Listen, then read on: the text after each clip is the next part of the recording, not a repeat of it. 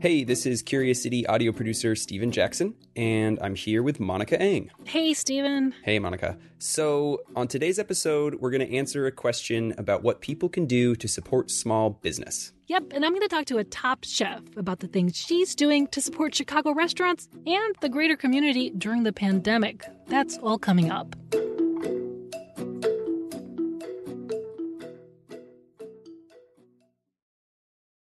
Think on your feet for our Fast and Curious 5K, a one of a kind race hosted by WBEZ and the Chicago Sun Times on Saturday, July 27th at Humboldt Park. More info and early bird registration at wbez.org/events. So, Monica, we all know that COVID has changed just about everything about everyone's life.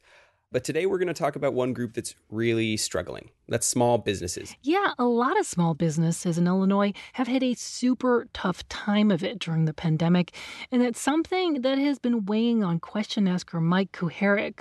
He says he always tries to support small local businesses, and so it really struck him last year when Manny's, you know, the iconic Chicago deli famous for its corned beef sandwiches, reached out to a local blog and said they could really use some business. It made me really think how can I best know when I need to help my local community uh, restaurants and businesses before they hit the point of no return where they're forced to close? Well, that's a great question. Unfortunately, we found out it's not super easy to know when small businesses are on the brink.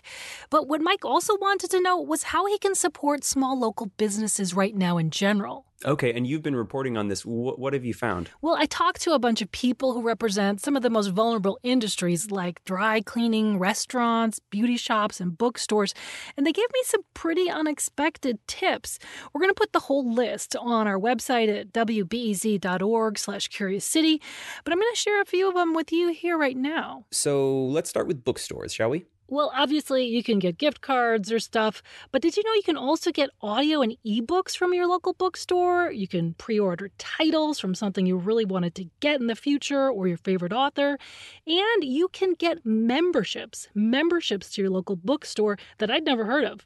Dan Cullen at the American Booksellers Association told me more about this. A lot of bookstores now have membership subscription services so that every month, for instance, you could receive a first edition of a title that's been really curated for you based on what you've told them you're interested in from an insightful, knowledgeable bookseller. Oh, that's cool. It's like those book recommendation tags that you see like on the physical bookshelves, you know, back when we would go to the store.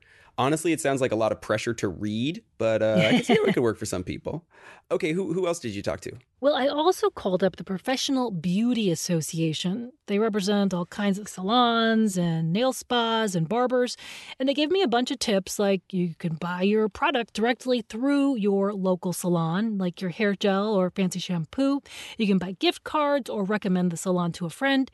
But Aaron Walter at the association also told me about this thing I'd never heard of. It's called a virtual consultation. So, like on Zoom or FaceTime or something? Yeah, it's not like they're going to do your hair and reach their hand through and like fix it, but they can look at you and your hair and your face and see just how out of control things might have gotten during the pandemic and give you some advice. Here's Aaron Walter. Just a way that you're able to see each other and connect, have a conversation, but also kind of show what you look like now and different ways that you can manage that if you were interested in looking at different styles or different ways that you can manage your hair while at home, especially for like roots, like how can I deal with my roots or some styles that might help kind of cover up your roots during this time? Huh. Well, I'm not personally concerned about roots, but it has been a long time since I've gotten any sort of haircut or hair treatment. So uh, yeah, I'm gonna I'm gonna consider this one. Yeah, give it a shot. And to question asker Michael's point about those restaurants, yeah, it is hard to know who's hurting right now, but there are some good programs that can pretty much help a lot of restaurants that are still out there. Some of them target black owned restaurants, female owned restaurants, local restaurants with these online campaigns for support. One of them in Oak Park is so popular, it's being modeled all over the country. Hmm, what's that one? How does that work? Well, it's called Takeout 25, and people pledge to spend 25 bucks a week at Oak Park and River Forest restaurants. Thousands of people have already signed up. And they also have this site where they tell you about daily and weekly specials and cool things to eat at local places. They said it's really been helping the local economy. Wow, this program sounds really cool. And personally, I already spend 25 bucks a week on delivery, so I wish someone would do this in Chicago. And speaking of restaurants, after the break, you're going to check in with a local chef about what it's like to be running a restaurant these days. Yep, and also what she's doing to help the community. That's coming up.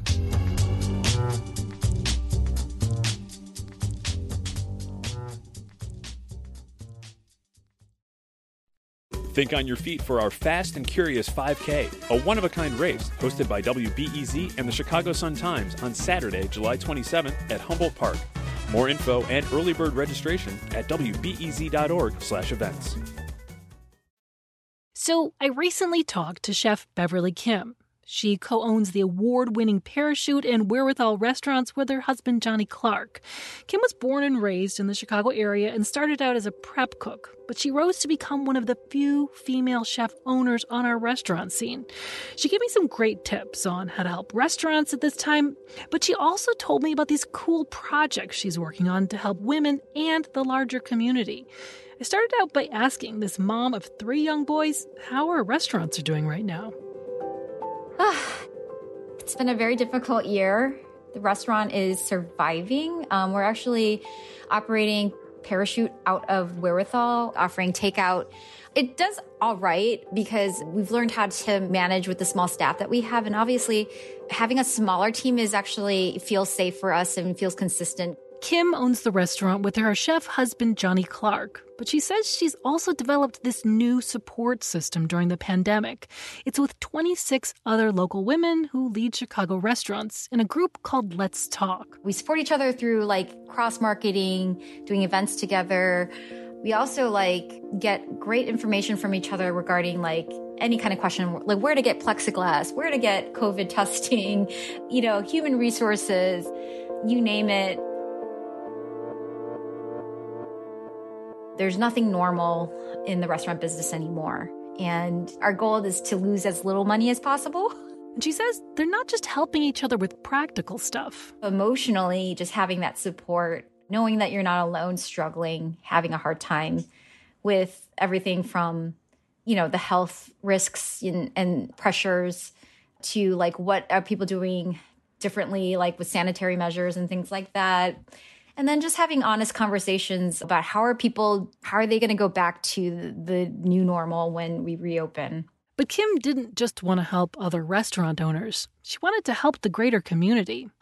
Problem was she didn't know where to start. But she knew someone who did. Fellow restaurant owner ed Marszewski he runs Kimski in Bridgeport, which has been doing some pretty cool meal relief programs. He connected her with a project to cook weekly meals for 150 people in need.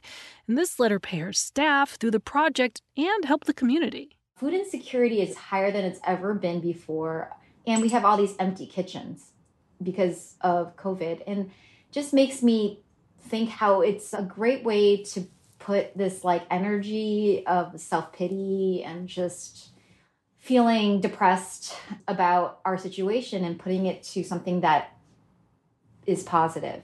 And that gave her the confidence to start a new nonprofit called Abundance Setting, where she cooks for working moms in the food industry. And we drop off three family meals a week. And it's us actually cooking, like directly for them, planning the meals, nutritious meals. And uh, it's a lot of work, very fulfilling.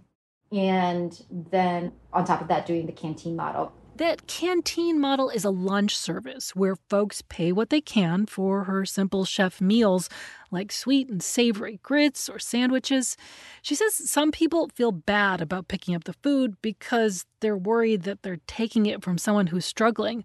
But she says the model is actually designed to have both types of customers. In fact, it relies on it. It's a combination model where you need people who to actually buy it to pay it forward. Those people who buy it, it's helping keeping that funding going.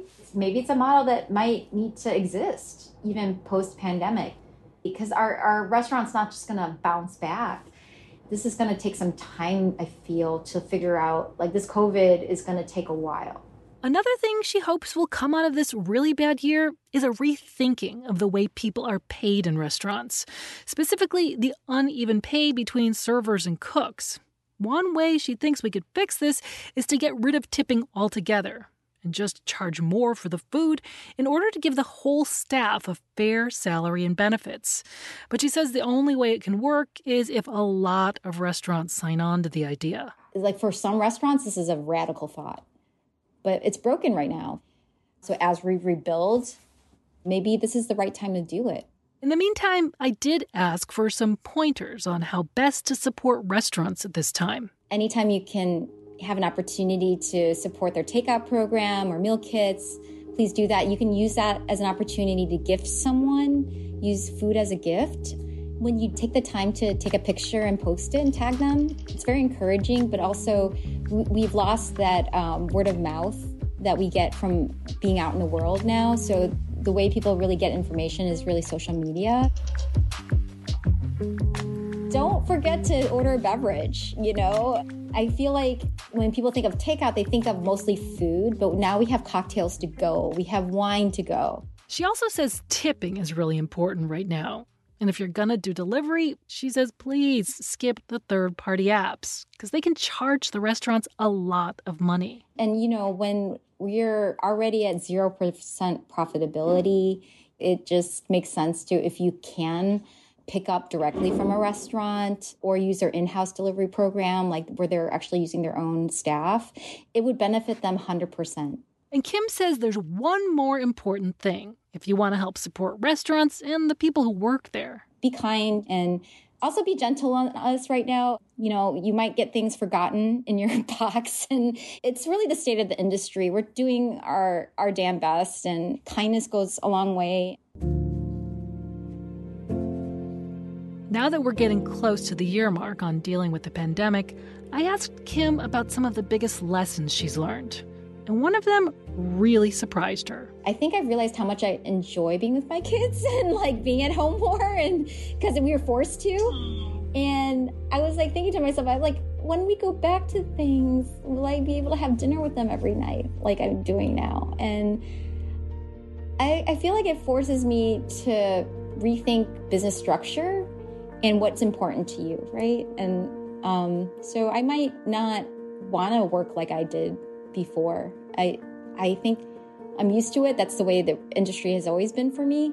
But I think it's really the stress and the mental health has really been really t- difficult as a restaurant owner, and I'm I'm willing to do with less for more quality of life, for sure.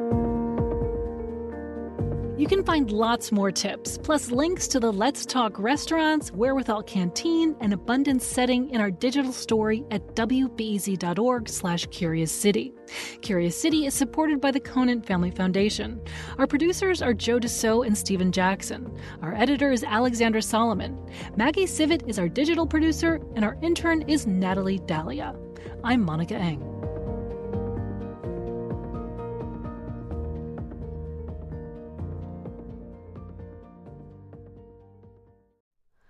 Hi, it's Terry Gross, the host of Fresh Air. We bring you in depth, long form interviews with actors, directors, musicians, authors, journalists, and more. Listen to our Peabody Award winning Fresh Air podcast from WHYY and NPR. Thanks for listening to the news live on WBEZ and NPR. The WBEZ stream sounds great in the kitchen on your smart speaker and anywhere on the WBEZ app. Listen every day.